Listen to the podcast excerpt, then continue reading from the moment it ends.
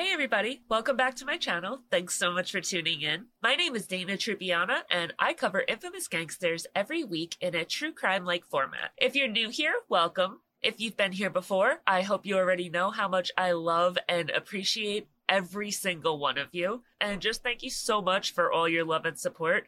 And I can't thank you guys enough for the raise in followers that I've seen recently. It's amazing. Since I hit 5,000, I'm all the way up to, I think, 6.1 already, and I haven't even put videos out. I can't express how much that means to me, guys, and just know that I love you guys so much. And also that I will be doing another giveaway for 10K. So you can look forward to that. As soon as I hit that 10K, we're doing another giveaway. So I just wanted to say a quick thank you for you guys putting up with my bullshit recently. I've had such a scattered presence lately, and it's legit been like a month since I put a video out, but my follower count keeps going up. So I appreciate you guys sticking in there, and even when I'm not posting, you not unfollowing me. I told you in my last video that I had a surgery coming up, and I had that surgery, and everything went fine. No more damage, no long term damage, no nothing. But I immediately went into an FET cycle that's something to do with the IVF that I've been doing. If you've been following my I want a baby process, you know that the last transfer that I did failed. So it's a pretty big deal to start another one. I said I would give it one last chance and then I would start exploring other avenues like surrogacy or adoption or something. So this is that one last chance. So right now I'm in a frozen embryo transfer month. And that means that at the end of this month, literally the end, like I have an appointment set for the 31st, I'll have a frozen embryo transferred into me and hopefully it will take and make me pregnant. Since the first transfer didn't work, I have two embryos being transferred this time. We're hoping at least one will take. I'm also doing antibiotics and steroids this time. So it's a whole different transfer cycle. And I'm doing the progesterone shots, and that goes on for 12 weeks, which is a freaking nightmare because those needles are gigantic. So let's all cross our fingers and hope for a good outcome. I know that I'm going to be crossing my fingers and toes and everything. And if I do get pregnant, we'll go through the process together. I'll be sharing everything with you guys. So, as far as my channel goes, I think I've made a decision. The three part video that I did on Anastasia, I really loved doing that. Like, that was probably my favorite video to record. I know that there was so much info on him and it felt like it was all I was talking about for a long time. But you know what? People like Albert Anastasia, and so do I. So I had so much fun digging into like every single crevice of his life. I just liked it a lot more than I would have researching three different gangsters for those three weeks. So I've decided that I'm going to continue doing the part one, part two, part three, part four episodes. And that's what we have tonight. Part one of one of the gangsters that I really loved growing up. I can't wait to get into this with you guys. I'm so excited. So, anyways, what else has been going on with my life? Oh, I have my kitchen that's almost done. It's absolutely amazing to see. I don't really want to put up pictures because I want to do a reveal when it's completed, but it's in progress. It's almost done and I'm so excited. My bathroom is officially mostly completed. The only thing I have left to do in there is to put up some molding, but most of it is done. The shower is done and oh my god, my shower is heavenly. I absolutely love it. Like, I have never loved a shower the way that I love my shower. It's amazing. As soon as the molding is up, I'll do before and after pictures for the bathroom. I don't know if I want to do before and after pictures for my kitchen because it was really bad before. And it's like kind of embarrassing to be like, oh yeah, this is how I used to live. But if I do put up before and after pictures, it'll just be more of like a do you see why I needed to get it done so badly? And this is why I had the motivation to go out and spend the asinine amounts of money that I did. Thankfully, the guy that did my construction is somebody that I've known since like I was a kid. I was like 18 years old. My ex, my best friend, the one that was murdered, he used to work for this guy. So when he died, he was living in his house. Well, I dated him, Billy, not the guy that's doing the construction. I dated my ex, Billy, for almost six years. So I obviously hung out with his boss a lot and I hung out with his friends a lot. And this guy was both a boss and a friend. Not that it's like really relevant, but it makes me feel a lot more comfortable about having him and his guys in my house because, like, let me tell you, with this whole PTSD thing I got going on, men do not enter my house, period. So it makes me feel a lot better. I'm happy to have somebody that I know, and it just, it all worked out really well. Couldn't ask for better. So yeah, I've just been recovering from surgery, getting ready for the frozen embryo transfer, and dealing with the construction. That's been my life lately. Not much else to report. To be perfectly honest, depression has had a pretty serious hold on me. Like, I have not wanted to get out of bed. I have not wanted to do anything. And that's probably why it's been so long since I've made a video. Like, the surgery didn't put me out of commission. It's not like I couldn't get out of bed. I could, I just didn't. But I'm so excited to be here making another video. I swear, I feel like my life is incomplete when I'm on a hiatus and not making videos. Because if I'm perfectly honest, this is probably one of the few things that I really enjoy doing with my life. So let's go ahead and get started and get into the episode.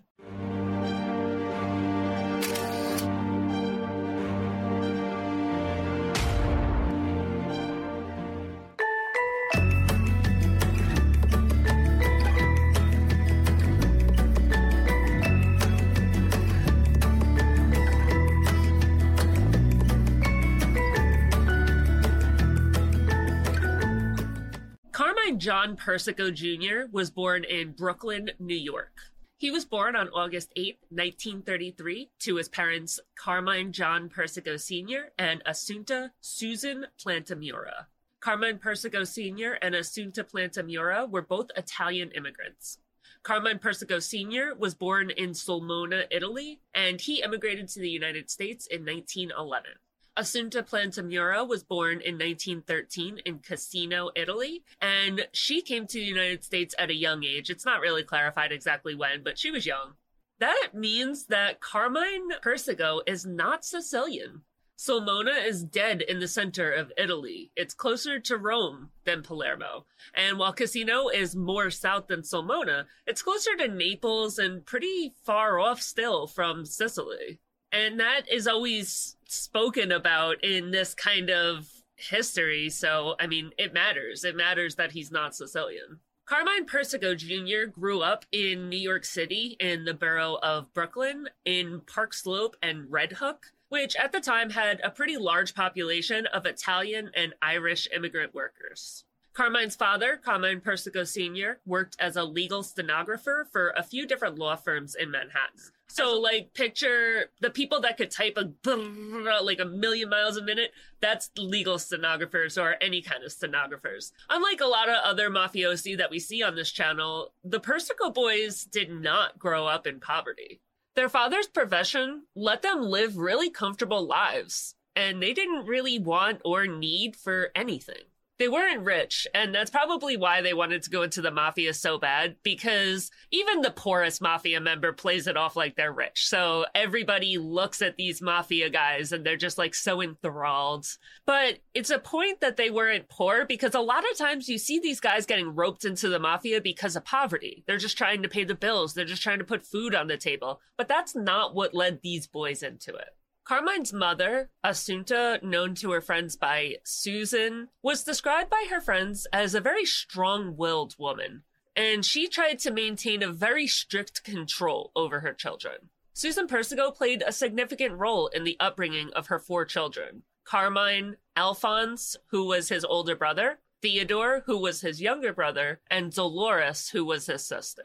Growing up in the Carroll Gardens and Red Hook sections of Brooklyn, New York, Carmine Persico and his siblings were raised in a household where their mother exerted a tight rein over them. And sometimes when you come from such a strict upbringing that causes you to go a little crazy, I don't think that's what this was because we see things going on at such a young age for Carmine that there's no way that they had like these strict, strict rules. So while I think that she had control over the home, I don't think it was to the point that like she actually had control. She just tried to show that she did. She really didn't, though.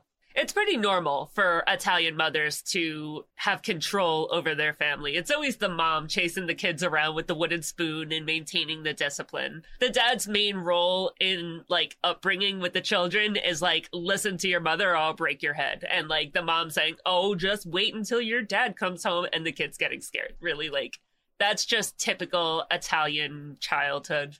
In the 1940s, South Brooklyn had developed into a stronghold for organized crime. It presented a lot of challenges to living there. The area became known for its prevalence of criminal activity and was a magnet for gangsters. Every movie you see about gangsters, at least some of it is filmed in South Brooklyn. It's just every single one because it's such a hotbed many young individuals in the area would become enticed by the allure and glamour of these tough talking mafiosi who would just always be outside like storefronts and they just hung out. They were a very big part of the community. These clubs served as meeting places for various criminal organizations that would operate within the neighborhood, and everybody in the neighborhood knew who these guys were and that they were in the mafia among the many youths that would be attracted to the world of organized crime from a very young age were all of the Persico brothers. Alphonse, Carmine, and Theodore, all of them were just obsessed with the mafia. According to court records, all three brothers joined the ranks of the mafia at a very young age they all became involved in the criminal underworld that dominated South Brooklyn at the time. It's just, they just fell right into it from a very young age. I've seen it mentioned multiple times that Carmine Persico's one and only dream in his entire life was to run the mafia. He had a short stint of running the Garfield boys before they broke up and went their separate ways, but the day that he ascended to boss of the Colombo family would probably been the best day of his entire life even if it was lived inside of a jail cell. But that's like way ahead of where we are. Don't worry, we'll we'll get there, but that's not where we are yet. Theodore Persico and Alphonse Boy Persico, in addition to being members of the mafia, eventually rose to the position of capos within the Colombo crime family as well. So they all stayed in the Colombo family. As capos, they held significant authority and leadership roles within the family's criminal organization. Carmine would go on to be the boss of the family, and he would be a person who held that title for one of the longest stretches in mafia history. At the age of 16 years old, Carmine Persico made the decision to drop out of high school. He felt like his talents were better suited for the streets because even in high school, he had already been running the streets. So, like, he's just like, he knows what he wants out of life. What is going to school going to do for him? It's not going to help him in his mafia career. During his time in school, he had already established himself as a leader within the Garfield Boys. And no, he didn't create the Garfield Boys. A lot of places say that he created them. No, he didn't. He just joined and then he ranked up and became the leader. The Garfield Boys were a notorious street gang in Brooklyn, New York, and they were well known to be like younger. They're like junior mafia. They're not actually mafia, but they're where a lot of mafia people would get their soldiers from picture it like ROTC for the army or like the services. It's the same thing as these little street gangs, and the Garfield Boys was a main one. Persico's involvement with that gang demonstrated his early immersion into a life of crime and street culture. He had some affiliation with the South Brooklyn Boys, which was a gang that was known to be a successor of the Garfield Boys. But to be honest, I think that you'll come to agree with me that Persico doesn't really have much loyalty to any one person or group. So I could totally see him being fully involved with the Garfield Boys and the South Brooklyn Boys. In March of 1951, when Persico was 17 years old, he was arrested in Brooklyn's Prospect Park on charges of fatally beating another kid. That means beating him to death. I gotta say, growing up, I was in love with Carmine Persico. I loved that boy. He was such a cutie in those pictures when he was 17 years old. Like, look at his freaking face. Look at that face. I would have eaten this boy alive if we had gone to the same school. Like, I promise. I know that because even in school, he was a little gangster. And let's just say that's exactly the kind of crowd that I hung out with. I was a sucker for the bad boys, and like the worse they were, the more I fell in love. I loved those boys who were like in and out of juvie and doing crimes, getting arrested at school. The boy I spent most of my life in love with when I was young, like young, young, he's done more time inside jail than outside of it, I think. Thank God I kicked the habit of chasing around bad boys when I got older because, like, I could not be with a dude that's in jail. Like, that's a hell no for me. So, Carmine, he's known in high school for, like, going around and shaking kids down for their lunch money. He is involved in crimes from a very young age, and everybody in school knows it. He has a reputation. He would go around and like when other people were committing crimes he would be a lookout. He would go out and do car robberies stealing car parts robbing houses like you know all the things that like these young little new york thugs are known for doing. They all rob houses they rob cars. It's just like a thing that new york boys are known for he was arrested when he was 17 years old, but the actual murder took place when he was only 15 or 16 years old. It looks like there was two situations that both played out around the same time. So let's go over them both.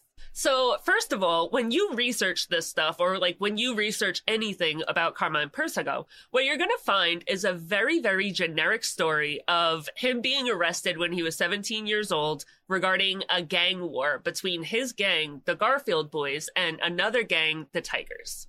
The narrative that I've read everywhere else is that the fight was at Prospect Park in a boathouse, and the fight was like as basic as you could get. It was over a girl. This fight left one teen dead with a bullet hole and one wounded with multiple stab wounds.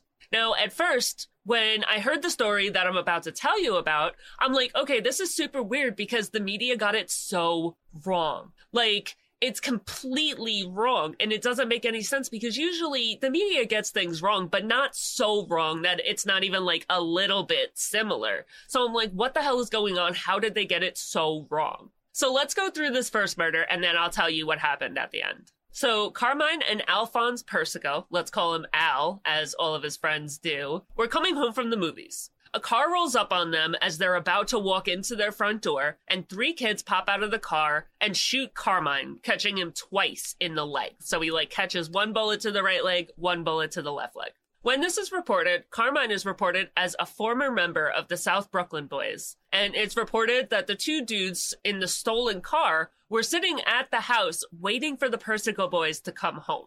The stolen car was recovered after the dudes who stole it crashed in front of 666 Carroll Street, which I just think is like the funniest thing ever. Cause like you crashed in front of 666. Get it? 666.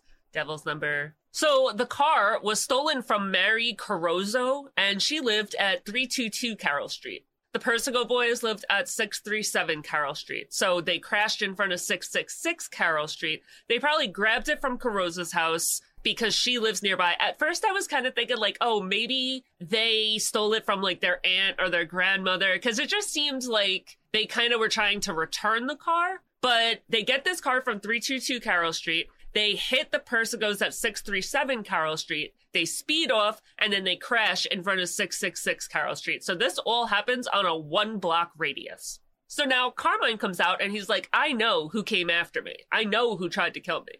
But police, they disagree with him. They think that it's a member of the South Brooklyn gang because he had left the gang, according to Carmine and Al, because Al, who's 21 years old at the time, told police that he was trying to keep Carmine out of the gangster life and that he had brought him to the movies because that's where they, they were coming home from the movies when they were walking into the house. Now, Al turns around to the police and he's like, Yeah, he's been in this like organized crime life. He's a kid. He's only like 17 years old at this time. And I'm trying to keep him out of that life. So, like, I brought him to the movies to distract him and like keep him busy, give him something to do as like a part of this rehabilitation program that I created and I'm carrying out. I'm going to keep this boy off the streets. So now, looking back at it now, more likely that wasn't true. Cause like, Al ended up as a capo in the Colombo family. So he probably wasn't trying to like steer him in a better direction, but like who knows? Who knows what was going on? Maybe Al was trying to keep him out of it, and then like he was like, "Oh, my brother's in this. I have to go in it." Who knows what the hell happened? So, because Al tells police this, now police are convinced that it's the South Brooklyn boys who are trying to send a message of like, you can't walk away from the gang because Al tells police, hey, I'm getting him out of the South Brooklyn boys. I've been doing this to keep him out of it. And now police are like, oh, it must be the South Brooklyn boys attacking Carmine to tell him, you can't get out of this life. The police only know that Persico was in the South Brooklyn Boys because they had rounded him up with about 50 other young kids the prior year in regards to a different murder. So they knew his association through that. Like his name came up and they were like, Carmine Persico, we know that name. So now this is all reported in the paper in January of 1951. So a month goes by. Carmine's back on his feet. He's recovering from the two bullet wounds to his legs. And him, Al, and a man named Steve Bove and two other men leave the bar together. They all get into one of those two men's car. His name is Anthony Grillo. Grillo is a horse jockey who was at the bar and he ended up being like, "Oh, hey, I have a car. I'll drive you guys." And all of the guys pile into Grillo's car. From what I'm seeing, it doesn't look like Grillo was a gangster. I think this was like a wrong place, wrong time kind of thing because this boy gets wrapped up in way more than he can handle. I don't know what made him say like, "Oh, hey, we'll take my car." I don't know. So they all leave the bar together along with two other men. So we've got five men Al and Carmine Persico, Stephen Bove, Anthony Grillo, and another guy named John Tranquilino. John Tranquilino is just kind of like there. There's really no consequence of him being there, but I just, that's the fifth person in the car. We're not going to talk about him again. So, shortly after they left, police receive an anonymous 911 call saying they got him at the south side of Carroll Street near Nevins. Go pick him up, you'll find him there. When police show up to the location that the anonymous caller sent them to, they found the body of Stephen Bove face down in the gutter. He had been shot five times in the head and neck. They report that it appeared that he was shot elsewhere and that his body had been dumped at this location afterwards. Because, like, when you get shot somewhere, there's blood and there just wasn't what you would expect to see from a crime scene. It's clear that this crime happened somewhere else and then the body was dumped there. Stephen Bove, a dock worker, was a convict with three prior arrests, one of them being for felonious assault. And let me tell you something. For assault to turn felonious is freaking wild. You have to do a lot to get assault to turn felonious. You don't just beat someone up and get felonious assault. You have to beat them like within an inch of their life. It's absolutely crazy. You see charges all the time of like assault in the first degree, assault in the second degree, but you don't see felonious assault very often. So now they've got a dead body. They know it's Stephen Bove. So they're doing this whole research and they're trying to figure out who killed this guy. And they come to find out that he had been at the bar and had left in the car with Carmine and Al in Grillo's car. So they go to Grillo and they're like, uh, hey man, what's up? Why'd you kill this dude? Grillo folds like a newspaper and he's like, well, I was driving, but I didn't do it. He tells police that he doesn't know who actually fired the shot, but that it was Al who took the body out of the car and dumped it on the street. He also tells them that Al was the one that tossed the handgun into the canal. He gives police the exact coordinates to where he tossed it, and lo and behold, we have a murder weapon, folks. Carmine is arrested for the murder, but he's soon released on $50,000 bail as a material witness against the actual intended target that the police actually believe committed the crime, Al Persico. So now Al goes like all the way underground and he ends up coming out and he's brought to trial for murder one. Grillo, who is known as the Blue Beetle, testifies that he saw Al kill Bovey in cold blood. He testified that five of them got into the car. And let me stop here real quick and say that this is so freaking weird. Like, this dude is 28 years old. What the hell are you doing? Riding around Brooklyn with a 17 year old child, you freaking weirdo. Like, very strange. Anyway, Grillo testifies that they got into the car after getting like shoe wasted at the bar and that Bovey sat next to him. He says that Al shot him, he heard a noise, turned, and saw that Al kept shooting him even after Bovey was slumped over. He testified that Al told him, drive where I tell you or I'll kill you too. He tells the jury that Al instructed him to get rid of the body, but that he refused to and he would not touch the body.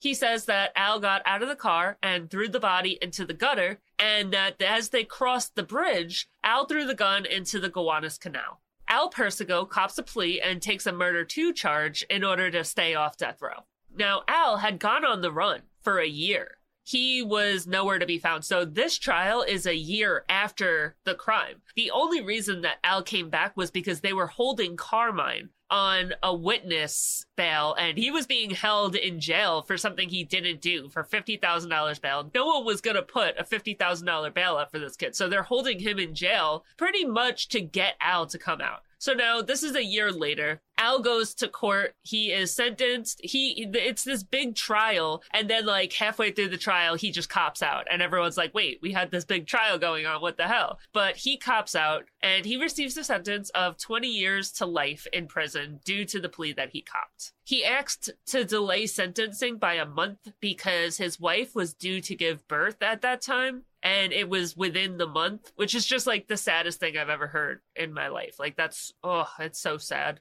Before Carmine was shot in the leg and everything went crazy, they were actually good friends with Bovey. Because now, when Carmine was shot in the leg, he told police officers that it was Bovey that shot him. Now, that is why everything blew up with Bovey. That's why Bovey was killed because Carmine believes that when he got shot in the legs, that it was Bovey that shot him. But before Carmine got shot, Al and Bovey were really good friends. Grillo doesn't just walk away though. You don't get to just get yourself involved in mafia affairs like this, turn around, flip, and walk away scot free. Like, absolutely not. No.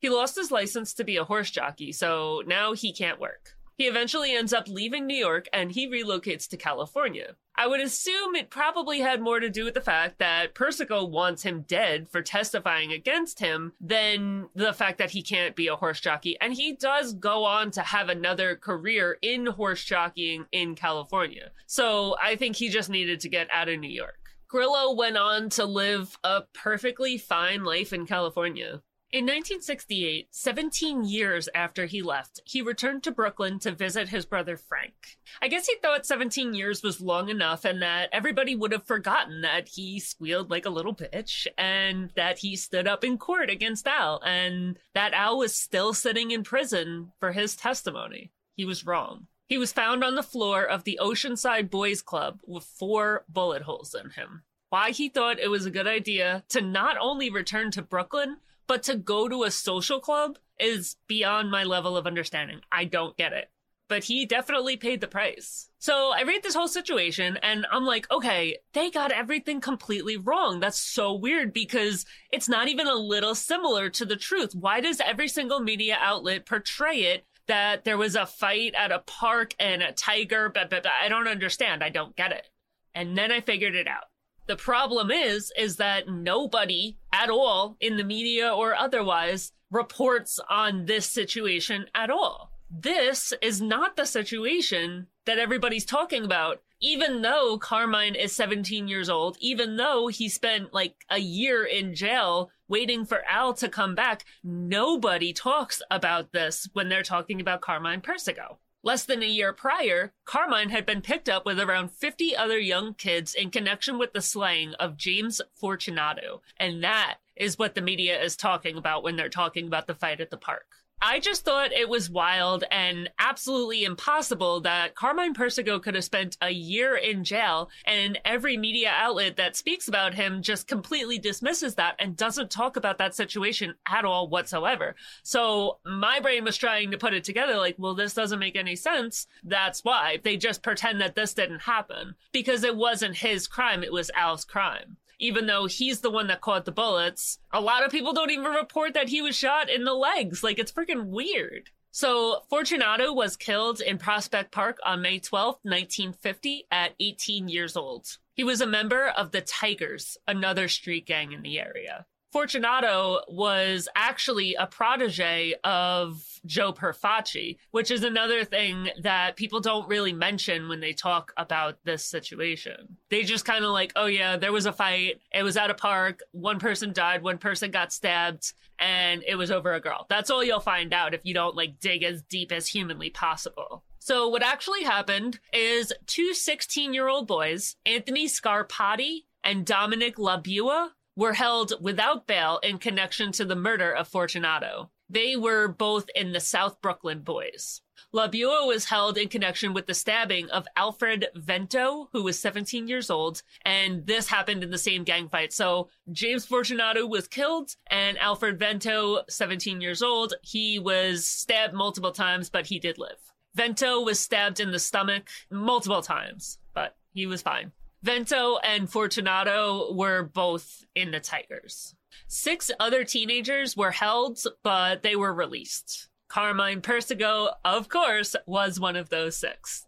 The recounting of the crime says that it was a Friday night and the battle waged between the Tigers and the South Brooklyns, formerly called the Garfields. And the fight was a fist fight that grew and got out of control because Labua, a South Brooklyn boy, had called on a girl that lived in Tiger territory. So Labua falls in love with this girl. He goes to her house. He asks if she can hang out. But this girl just so happens to live in the Tiger territory. Tigers got really mad that somebody from the South Brooklyn boys had gone over into their territory. Each group brings like 15 people and it turns into a free for all. And somebody pulls out a gun, shoots Fortunato, and everything devolves, leaving one person dead and one person wounded. And both the people that were hurt were Tigers. Oddly enough, there was a very similar disposal method of the gun, a 32 caliber revolver, as the future murder of Bove. The gun was thrown into the Gowanus Canal, but this one wasn't ever found. Now, when you're reading broad media about Carmine Persico and you hear that he was arrested at 17 years old in connection with a murder, this is the one that you're going to hear about. Not the one where he was shot twice in the legs and then he was in a car with his older brother and his older brother offed someone. No, it's this one. That's pretty crazy that the murder of Bove is like thrown to the wind and nobody even knows about it. Nobody cares about it. Even this murder, I had to search through the depths of hell to find out who was actually killed. Because on a surface search, all you'll find is that there was another teenager that was killed. You won't find out who it actually was that died. Search hard enough, and you'll find out that it was a member of the rival Tigers gang. But you do not stumble on names or facts or anything very often when you're researching this shit. You have to literally go out of your way and spend forever digging through the internet to find this stuff. At the age of 16 years old, Carmine Persico had already made his bones in the mafia, which is pretty impressive considering that some of the mafia rats that you all know and for some reason you love, they never once made their bones. So this little 16 year old kid has a lot over those Bible thumping losers. Because of this altercation, a lot of people make the argument that the West Side Story was written about Carmine Persico. West Side Story came out in 1957, and this arrest happened in 1951, so it, it's possible. After word of this murder, which had been committed during a gang fight by a kid who had been known to be like a tough little thug forever, Frankie Shots Abbatemarco heard about it and he set his sights on Persico. Frankie Shots was determined to make him a member of his crew. His crew was just a bunch of button guys that officially were operating under the Profaci family, which would later come to be known as the Colombo family. According to Mr. McDonald, who was a former prosecutor, he said that Carmine Persico was only a teenager and small in size, but people took notice of him and they started to fear him even at a young age. By the time he had turned 20 years old, he had been arrested and exonerated on two separate murders. We just went through both. He had a ruthless reputation, and everybody in Brooklyn knew this little street thug. And they knew him as someone that would cut your throat without thinking twice about it. During the early 1950s, Persico was recruited into the Profaci family, which later came to be known as the Colombo crime family. Frankie Shots Abbatemarco, a longtime capo in the Profaci family, is mentioned as the person who recruited Persico. Initially, Persico engaged in activities like bookkeeping, bookmaking, taking illegal bets, loan sharking. These are like the common illicit activities that are associated with organized crime, and that's what he's like doing over time, Persico expanded his criminal endeavors to include burglaries, hijackings, like stealing goods, stealing vehicles. He upped the ante over time. During the time he was working under Frankie Shots Abbatemarco, he was arrested 12 times, but he would only spend a few days in jail.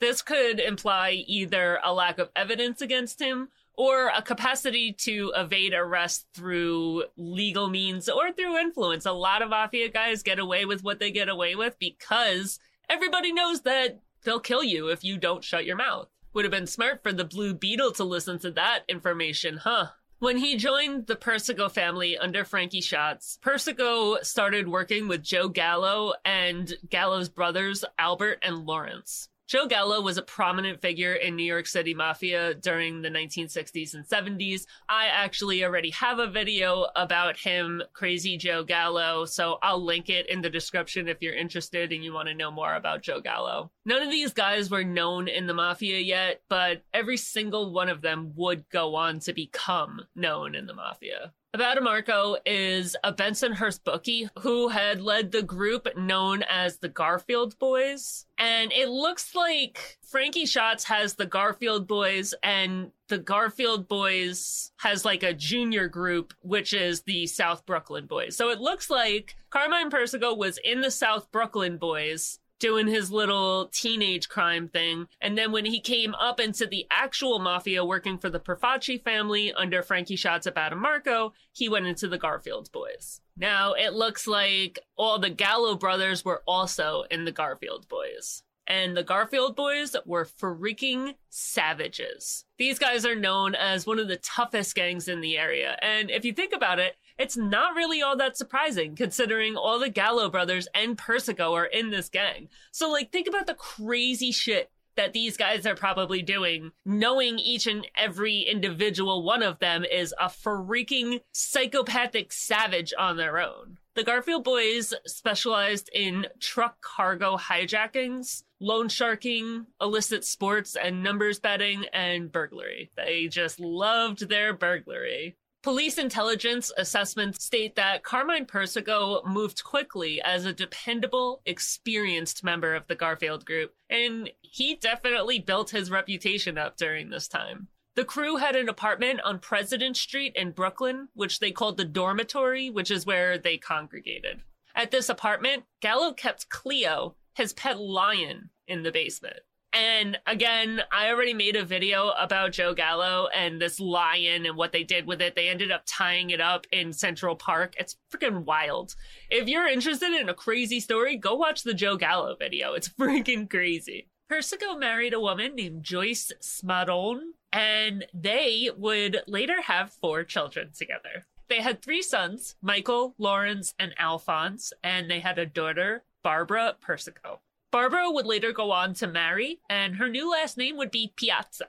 I think it's so funny because the family that Carmine created was literally like a carbon copy of his original family. Three boys, all of whom would go into the mafia, and a daughter who really isn't ever heard of again, just like his sister. So I think it's kind of cool that he just like created the exact thing that he was created from again. Alphonse T. Persico, sometimes referred to as Little Alley Boy or just Alley Boy, was born on February 8th, 1954. He would go on to be the crime family's acting leader after his father was imprisoned. The young Alphonse Persico, unlike other several mafiosi, was a bright student and he completed high school and was admitted to St. John's University. He left St. John's after his sophomore year most likely to work for his father because I think at the time when he left, his father had been imprisoned. Persico joined his father's family as a soldier in his early 20s, and by his mid 20s, he was reportedly a capo. And I'm pretty sure he was running around in the group when he was younger, but he just like officially joined in his 20s. Persico loved the vigor and thrill of the mafia life. And he was exactly like his father, because his father, Carmine, didn't have to go into the mafia. He wasn't poor. He wasn't forced into it. He just went into it because he loved the glamorization of it. And Alphonse was no different. Alphonse was detained in 1983 on suspicion of possessing heroin, but the charges were later dropped. Michael Persico is the second son of Carmine Persico. And according to research, he was involved in a loan sharking deal, but we can't fully say if he was like involved in the mafia, but it seems like just like his brother, he found joy in being involved in the mafia. Now, I'm going to go a little bit into the family just because I'm interested and I do want to do like a follow up video on one of the people I'm about to talk about. I'll tell you who in a minute, but I just want to kind of go through it. This is like kind of separate from the Carmine Persico video because I'm just I'm interested in the next generation. So let's go through it real quick before we move on. So his son, Ali Boy, was sentenced to life in prison, and there's a murder regarding the death of Michael Devine in 1992 after a hitman named Frank Sparaco had ratted him out and said, Hey, Ali Boy is the one that killed Devine. Devine, the man that Ali Boy is accused of killing, was found shot to death in a car. Ali Boy reputedly killed him because Devine was dating Persico's wife, Teresa, during a separation. I don't think he got charged with this crime. I think that he got away with this murder. I don't see anywhere that he went to trial or anything. What I can tell you is that he did go to jail for the murder of his underboss, William Wild Bill Cutolo. I think it's a lot more likely that he went to jail for life for the murder of William Wild Bill Cutolo. So now, with Cutolo, Ali Boy had promoted Cutolo to underboss as like a peace gesture. But when Ali Boy was looking at going back into jail for a gun charge, he was convinced that Cutolo was going to make a power play and try to take boss for himself while Ali Boy went to jail. John Jackie DeRoss and Cutolo were like besties. John Jackie DeRoss, he's just like another mafioso and they're besties. Cutolo is the best man at Jackie's wedding, but I guess Jackie and Persico were like hanging out and chatting, and Persico convinced Jackie that Cutolo was gonna try to take power for himself. So Jackie is like, I like you do what you gotta do. I'm not gonna come back at you or whatever. Do you, bro?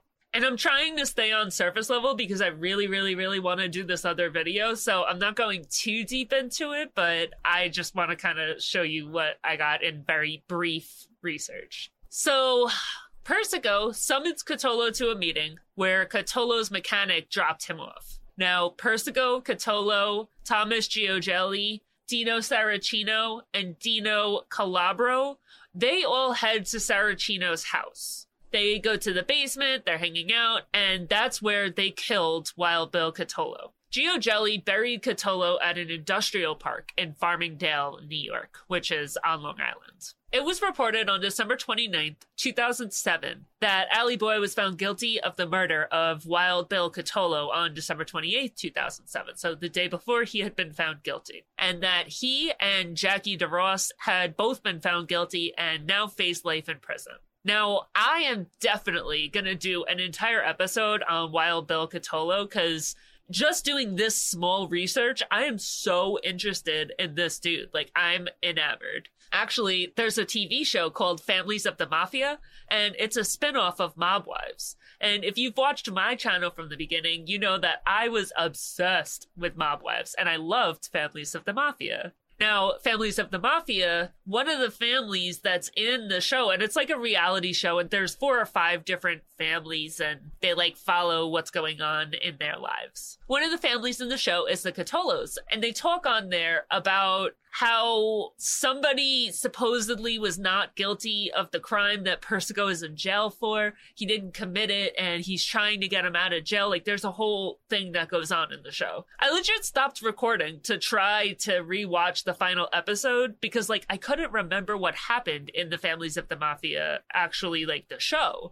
But I had to sit through freaking commercials and I'm trying to record so I didn't. So what I'm going to do is just put that information into the video that I make on Wild Bill Cutolo. His third son, Larry, did some time for a no show union job, but he got out of jail. He's not in jail now. And the last time anybody checked, he was a pizza delivery man in Brooklyn. And that was reported in 2016. So I don't know if that's what he's still doing. It's not like his life is like widely reported, but I would imagine if he did time for a no show union job, he also got involved in the mafia at some point senior alley Boy Persico, Carmine's brother, not his son. So his son is the one that went to jail for life for the Cutolo murder. His brother, alley Boy, died September 14th, 1989 of cancer of the larynx at a federal prison in Springfield, Missouri at 61 years old. Altogether, Carmine Persico had 15 grandchildren, which I think is awesome. Like, very cool. Okay, so let's step back away from like modern day and his family because all of the stuff I just was talking about, that's all modern day. This was reported in 2016. So I want to go back and back up, back up. We're back in 1957 now, and we're back to Carmine's story. In 1957, Carmine Persico allegedly participated in the murder of Albert Anastasia. At the time, Anastasia was the former leader of Murder Incorporated because when he died, Murder Incorporated had already been like put out of commission. A bunch of people had been sent to death row. Murder Incorporated was a long forgotten thing. I did a three part episode on Albert Anastasia. So if you're interested in him and what led up to his murder, go watch that. I'll link the part one, and then there's links in each of those descriptions for part two and part three. The murder of Albert Anastasia took place on October 25th, 1957, at the Park Sheraton Hotel, now known as the Park Central Hotel, in Midtown Manhattan. Albert Anastasia was at a barber shop located inside the hotel. He was receiving a shave and a haircut when two masked gunmen burst in through the shop. They opened fire on Anastasia, killing him instantly. The murder of Albert Anastasia was probably one of the most important events in the history of the American Mafia. It marked a power shift within the organized crime world as the Genovese family, led by Vito Genovese, sought to take control of Anastasia's operations. The killing of Anastasia cleared the way for Genovese to become the dominant force in the New York Mafia, and it also led the way for him to put his little bestie, Carlo Gambino, in control of that family. Again, if you have any interest in all of this, I'm not going back through it. I just did a three part on Albert Anastasia. Super, super interesting. Loved making that video. That's what made me want to do this part one, two, and three for Carmine Persico. So if you're interested, go check that video out. So, something that happens a lot nowadays is that now that we're in, you know, we're in 2023 and a lot of people will tell you that what is written about the original crimes that it's wrong. Like, I'm not even exaggerating. Mostly everybody that you talk to was going to say that, like, oh, this is wrong, that is wrong. I guarantee you, if you talk to any of these, like, big mafia bloggers, at least one of them is going to tell you it wasn't actually Persico that took out Anastasia. They know better, they have all the answers, and everything everybody else knows is wrong. There's a million theories out there about who the actual shooters were Honestly, I don't even really care. It really doesn't even matter. But let me tell you something. With how quickly Persico rose through the ranks after the Anastasia hit, there was absolutely no question in the underground world. So you could speculate all you want about who actually did the hit, but the mafia itself was pretty clear back then who actually did the hit. Carmine was only 24 years old, and he became the youngest man to ever have been given a button, which is just another way of saying becoming a made man. Be given a button, become a made man, be promoted, whatever, however you want to call it. He was 24, youngest man ever to be given the honor. A lot of men who had been waiting years and years to become made men resented this little 24 year old runt who stood at five six, had a perpetual chip on his shoulder, and was just like a little thug asshole. And they resented him for being given the button before them. But Persico's intelligence, along with his willingness to do absolutely whatever it took to handle the situation, just put him in that spot to get that honor before most everybody else. Joseph Gallo made public announcements claiming the hit. He once publicly said, You can call us five the barbershop quintet. Obviously, that's referencing the Anastasia hit. It happened in a barber shop. When he made that comment, actually, he left out Persico. He told Sidney Slater, a crime associate and another informer, though not a member of the mafia himself, he just like ratted as an outsider's POV, if that makes any sense. So he told Sidney Slater that the quartet comprised of himself, Sonny Camarone, Ralph Manfrici, Joey Gioielli, and Frank Punchy Illiano. It's not surprising that he left out Persico because by the time he had talked to Slater, the rift between Persico and Gallo had become really bad. So I imagine that Gallo wouldn't want to give Persico even a little credit for the work he had done. To be fair, I'd probably do the same thing if I was Joe Gallo. Persico did him dirty. When I made the Joe Gallo video, I was very against Joe Gallo, but in this case, I would have done the same thing. After the Anastasia hit, Carmine and Joe Gallo were both made made men, and they were each given their own crew. So the Garfield boys all went their separate ways. This just means that the crew split up and each of them were given their own crew. It doesn't mean that Joe Gallo and Carmine Persico weren't still BFFs. They were. They were still really, really close. It just means that they weren't in the same crew and there is no more Garfield boys. They all go their separate ways. Or maybe the Garfield boys stayed around and like new people went in. I'm not really sure. I just know that Carmine Persico and Joe Gallo were no longer in the Garfield boys. In the late 1950s, there was a growing discontent among members of the Profaci crime family. At that time, the family was under the leadership of Joseph Profaci, a Sicilian born mafia boss who had risen to power during the Prohibition time, and he had solidified his position through like all the decades that passed. Profaci spent a lot of time in power. He was seen as a wealthy and domineering figure within the organization two influential factions within the Profaci family that were like really dissatisfied with Profaci's leadership were one led by Joseph Gallo and one led by Joseph Colombo. They were each supported by Carmine Persico. Persico is friends with both of these guys. The Gallo faction included Larry, Albert, and Joe Gallo, and Persico kind of fell into that faction. He was a lot closer with the Gallos. And that faction felt that Profaci demanded excessively high payments, which are known as tribute or kickbacks from the people below him. Profaci's alleged wealth and extravagant lifestyle, it really it grew a lot of resentment within the ranks of the family. He was perceived as living this wealthy, extravagant, aristocratic life, while a lot of his soldiers and associates struggled to make ends meet. It was well known that he contributed through the freaking nose to the church. So he would just donate, donate, donate. But the people under him, they were having a hard time living. Some of those people were going to the church to get food. It just wasn't really working out or adding up for them.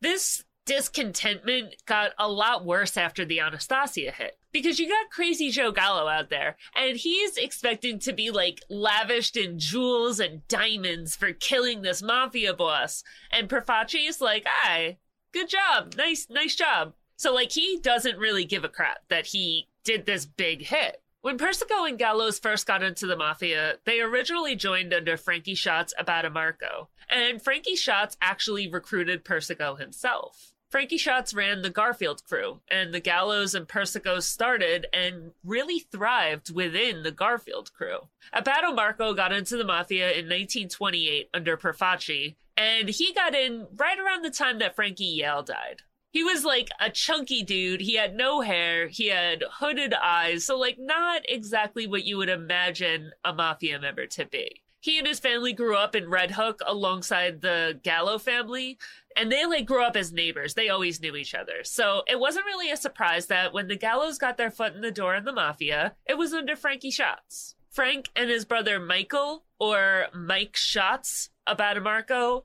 were in the mafia during Prohibition, and they raked in millions during the Prohibition and in the bootlegging industry.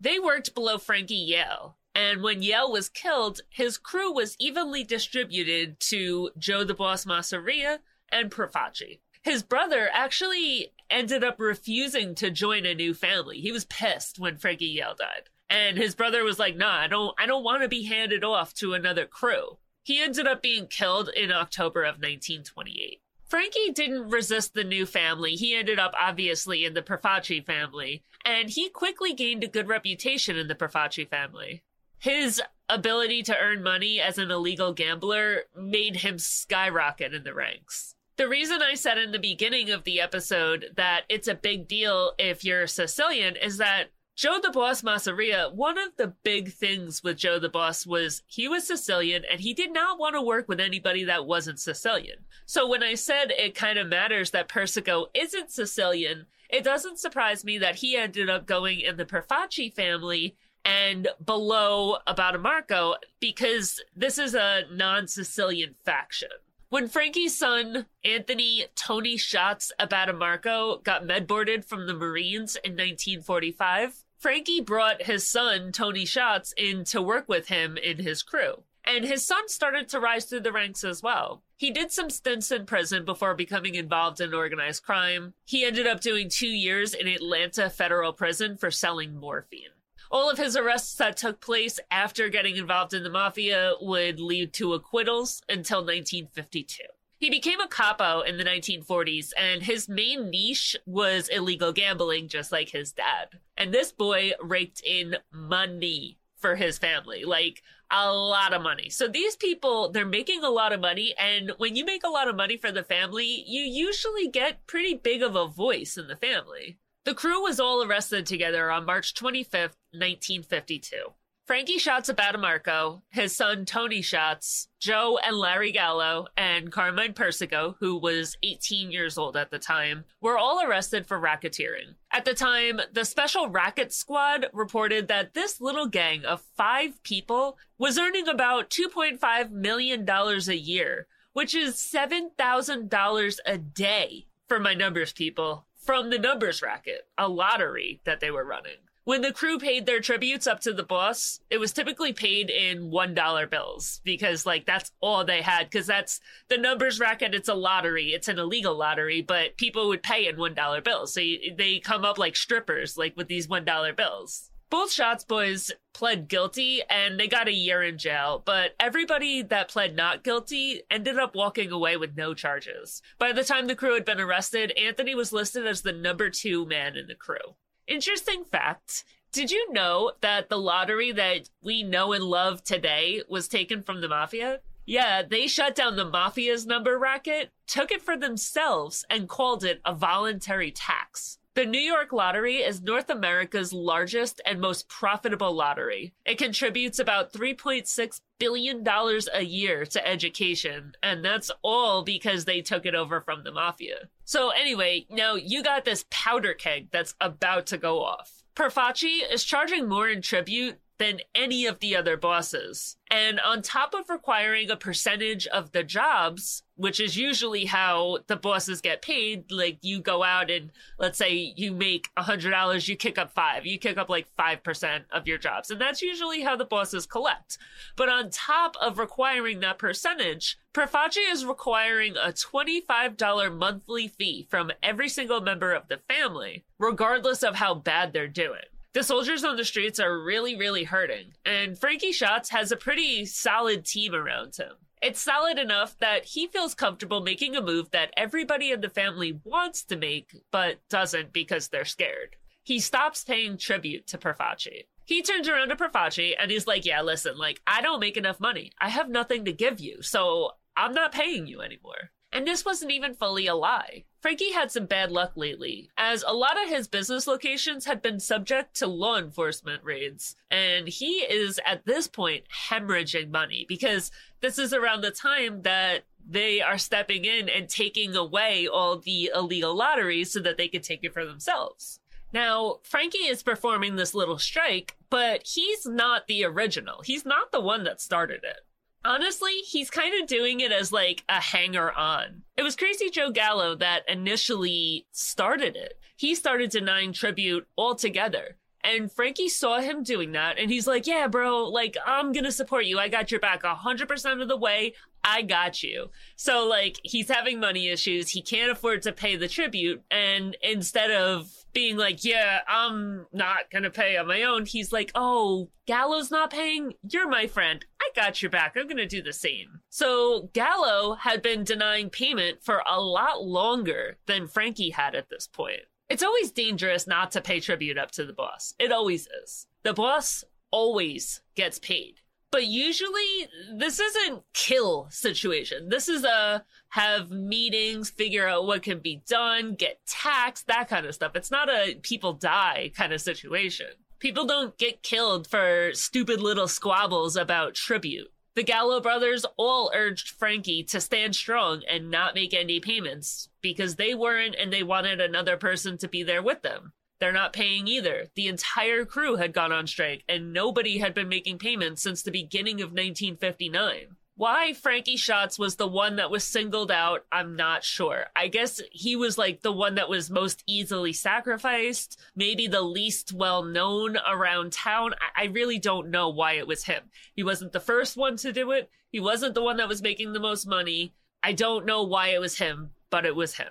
On November 4th, 1959, Frankie Shots went to a saloon called the Cardiello's Tavern, a local tavern that had been owned and operated by his cousins, which is now operated as the Gowanus Gardens. Which, P.S., that place looks super cute. I'm gonna go there sometime over the next week, and if I do, I'll include pictures. I don't know. I might be bluffing. I, I don't know. I wanna go. But they're crazy for not advertising that they're a mafia hit establishment that shit gains instant success and notoriety. And I honestly don't know if the owners even know that this happened in the building that they opened and are operating a restaurant in. They opened up in 2019, and I can't find anywhere that they're like, hey, mafia hit happened here. I, I don't think they know. As he's walking out of the tavern, he starts getting shot at. Two shots go off outside the tavern. One goes into him and one goes through the barred door. He races back inside where the two mysterious shooters, donned in pre Castellano fedoras and top coats, follow him inside and put six more bullets into him, and they obviously kill him instantly. I say pre Castellano because this is exactly what they did with Castellano. They did the whole dressing up thing. This happened first, so it's pre Castellano, but very Castellano vibes. At the time that he was killed, Frankie Shot's debt to Profaci was around $50,000. The hit order for Frankie Shots and Tony Shots Abbatemarco was handed to Joe Gallo, and supposedly Joe Gallo refused it. While it sent a message to Profaci that the hit was refused, Gallo said that he couldn't do it because he was blood brothers with Frankie's son, Anthony. They have been accused of actually doing the hit. A lot of people think that it was the Gallos that did the hit on Frankie Shots. But it's a lot more widely believed that it was actually Persico who accepted and executed the hit. After killing Frankie Shots, Profaci hits up the crew and he's like, yo, I still want Tony Shots. Like, they only managed to get Frankie he still wants Tony. Tony Shots, knowing that his dad just died and he's next, goes way the fuck underground and nobody can find him. Nobody has any idea where he is. But while he's underground, he vows to get revenge on those who killed his father and are now after him. So now, Crazy Joe Gallo's out there, and he is planning to take over Abbatemarco's business whether he killed Frankie or not, it really doesn't even matter at this point. Like, it doesn't matter. Gallo's out here and he's either like, I killed Frankie, I earned these rackets, I'm taking them, or he's out here like, Frankie was my friend, he was my boy, someone killed him, and I'm taking his rackets. Either way, it really doesn't matter why he's doing it. He's trying to take Abbatemarco's business. Profaci still has not gotten his hands on Tony Shots, and he hears that Gallo is trying to take Frankie's rackets by force, and he issues a hit on Gallo. Either way, whether it was Persico or Gallo that actually killed Frankie Shots, it really doesn't matter because whoever it was got screwed real hard. Profaci had promised Frankie's rackets as payment for whoever took Frankie out to either the Gallos or to Persico, and if Persico did it, it was probably the same, whether it was Gallo or Persico. Either way, Profaci turned around and took the business that Frankie used to have and handed it over to his relatives instead of handing it over as payment for the hit, which he had initially promised. Now, when a hit is put out on your head, what do you typically do? Typically people they'll like you know go underground they'll keep quiet not really try to fuck with anyone. What does crazy joe gallo decide to do? He goes and abducts one of profaci's brothers. This may be the thing that joe gallo is most well known for. On February 27th, 1961, Joe Gallo and his brothers kidnapped four of the top men in the Profaci family. Underboss Joseph Magliocco, Frank Profaci, Joe Profaci's brother, Salvatore Musacchia, a capo, and John Scamone, a soldier.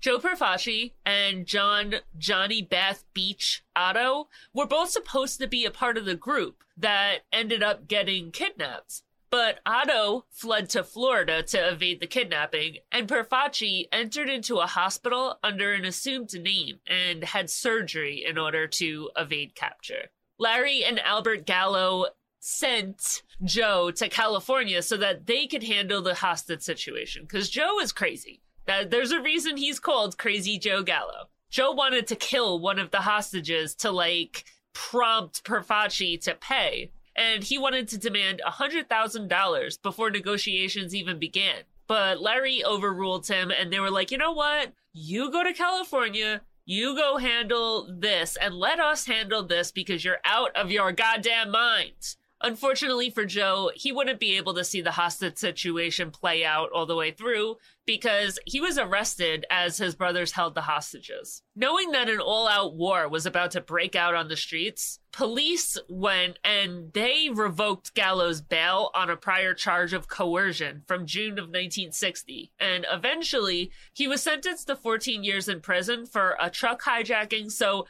they picked him up while these guys were still in their hands and they kept him until the whole situation had blown over because the cops they know that somebody is kidnapped they know all this stuff is going down and they don't want to see a war go down. So they picked up Joe. They're like, hey, you have this prior charge of coercion. He is out on bail. They're like, we're taking your bail away. We're getting you off the streets. And then he stayed in jail for the coercion charge until he went on trial for the truck hijacking. And then he got 14 years on that. So he was picked up while these guys were still kidnapped, and he did not see the light of day until 15 years later. The coercion charge was pertaining to Rocco Sapino, a Brooklyn tavern owner, and Gallo had threatened him because Gallo wanted to install jukeboxes from his company, and he pretty much threatened Rocco and was like, hey, if you don't put my jukebox in your tavern,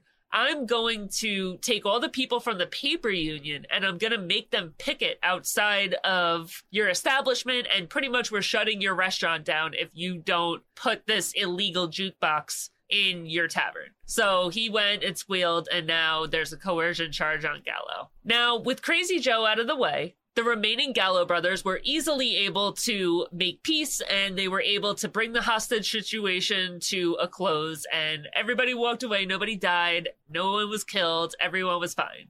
Joe Profaci, along with his consigliere Charles the Sige Lo Cicero, made a deal for the peaceful surrender of the hostages after they had been in captivity for weeks. This went on for a long time. During negotiations to hand over the hostages, Profaci agreed to keep the peace as long as everybody was kept safe. So he's like, all right, if you keep everybody safe and you don't kill anyone, even after this is over, I'm not going to come after you. I agree to, you know, once this is over, everybody can, you know, just go back to business as usual. No hard feelings, nothing. But we all know Profaci, and he is not about to take this laying down. Profaci's not a good boss. He is not somebody that holds up his end of the bargain. If he says something, it really doesn't mean anything. There's no word is bond with Profaci. He sucks. On August 20th, 1961, Profaci ordered the murder of Larry Gallo and Joseph Joe Jelly Gioielli, another member of Gallo's crew. Joe Jelly was what they called a roly poly, a short and fat man who got the nickname Jelly not only from his last name, but from like the jiggly way his belly flopped. He was a little fatty. Gioielli was a member of the Garfield Boys and he came up with the whole crew. Everybody was really, really close with him. When the crews split and the Gallos and Persicos got their buttons and went their separate ways, Gioielli went with the Gallos and became a member of Joe's crew. Sally D, a former Marine that had served with Gioielli in the past and current owner operator of a fruit stand on Avenue U, invited Gioielli to come deep sea fishing with him for the day. Now, Jelly is like all about it. He like who wouldn't be down for a day on the boat with the boys? He's down. Outside of serving together, they regularly played craps together. Sally was in the life, so there's really nothing to be concerned about, and there's no threats out there. Profaci had said that he was keeping the peace. Nobody thinks they're in danger. So yeah, he's all about deep sea fishing. They had a 32 foot boat, which they took out on Sheepshead Bay. And when they got out of sight of the pier, everybody on board ganged up and killed Gioielli. They cut off his arms and legs, put everything in a barrel, threw it overboard into the bay, and nobody ever saw or heard from Gioielli again. In another scene from The Godfather, on August 25th, 1961, a drive by was performed. And this one didn't kill anyone, didn't even try to hurt anybody, but it got a message across. A package was thrown at a family restaurant of the Gallos. It was called Jackie's, and the package contained Jelly's clothing and a newspaper. The newspaper was wrapped around a dead fish, and it was clear what the message was Joe Jelly now sleeps with the fishes. Carmine Persico, who had killed Anastasia with Joe Gallo and got into the mafia in a gang with the Gallo brothers, attempted to strangle Larry to death. He and Salvatore Sally D'Ambrosio invited Larry to come hang out with them and have a drink with them at the Sahara Club in East Flatbush, New York. A random NYPD officer is walking down the street and he sees that the door for the bar is open and it's a Sunday morning. It's early and the cop's like, well, that's weird. Why the hell is this door open? So he pops his head in and he's like, hey, is everybody all right? Is everything okay? Why the hell is this door open? Just by doing that, this cop had interfered with the planned assassination of Larry and Larry lived. You can watch this murder attempt play out scene for scene as it happened in Godfather 2, another movie that Persico's life had a pretty huge impact on. I think that the way that a lot of these guys get their life put on the big screen isn't the way that you think. They're not just like sitting around shooting the shit with like a big time Hollywood producer and then the stuff that they say gets used. No.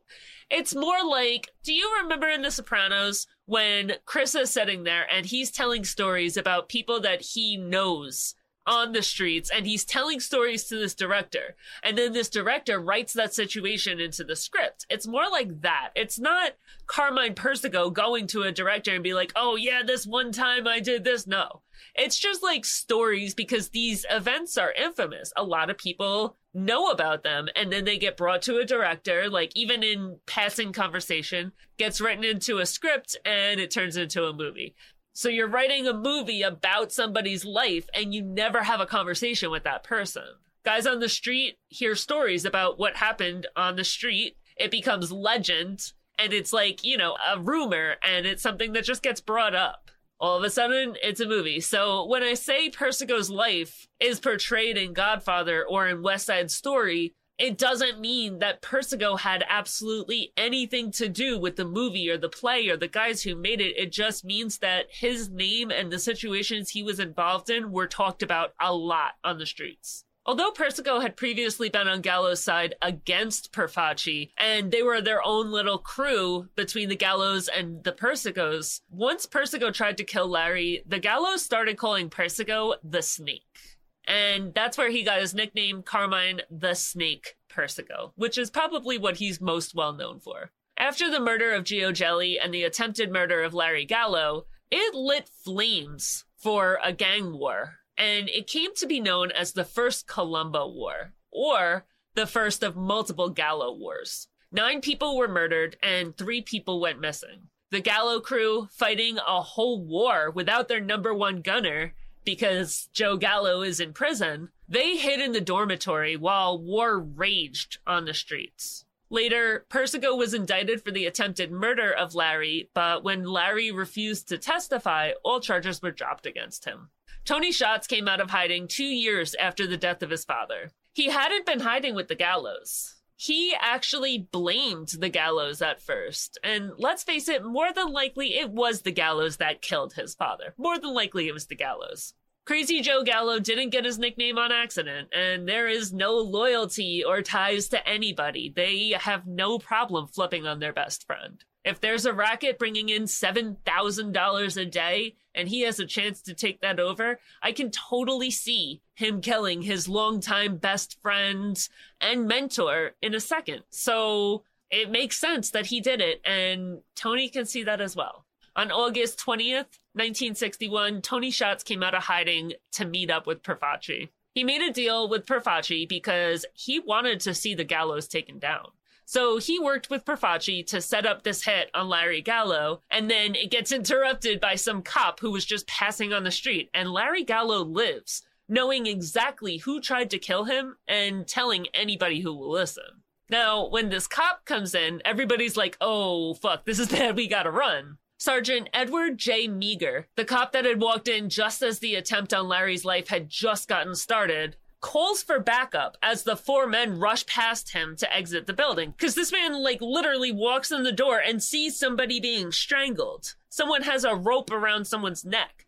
So Meagher is like, oh shit, this is bad. Starts yelling. He's like yelling into his radio. He's telling his partner outside, like, yo, this is bad. Bad shit's happening. And now these four men are running past him to try to get out of the building, trying to get to a white Cadillac that is waiting outside. Now, Officer Melvin Belly, his partner, is sitting in the patrol car outside of the bar. Meagher is yelling to Belly, like, yo, something bad just happened. A crime just took place. And all Belly sees is these four dudes trying to flee and get into this white Cadillac. He tries to stop them. He gets out of his car and he's trying to not let them flee. And in his attempts to stop them, he ends up getting shot in the face.